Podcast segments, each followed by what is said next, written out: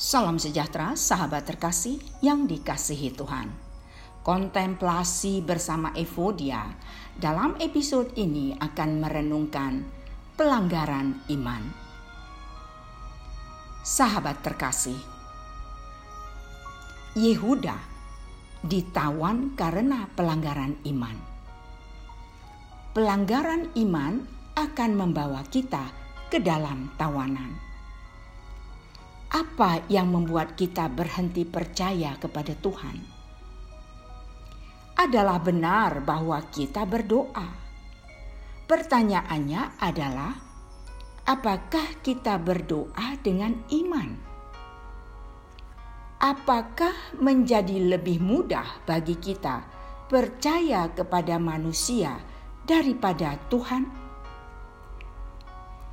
Doa kita menjadi berharga ketika dilakukan dengan iman. Hidup kita menjadi sebuah kesaksian ketika hati kita dipenuhi dengan iman. 1 Tawarik 9 ayat 1 mengatakan, Seluruh orang Israel telah terdaftar dalam silsilah. Mereka tertulis dalam kitab Raja-Raja Israel sedang orang Yehuda telah diangkut ke dalam pembuangan ke Babel oleh karena perbuatan mereka yang tidak setia. Sahabat yang dikasihi Tuhan, percayalah kepada Tuhan dan jalannya.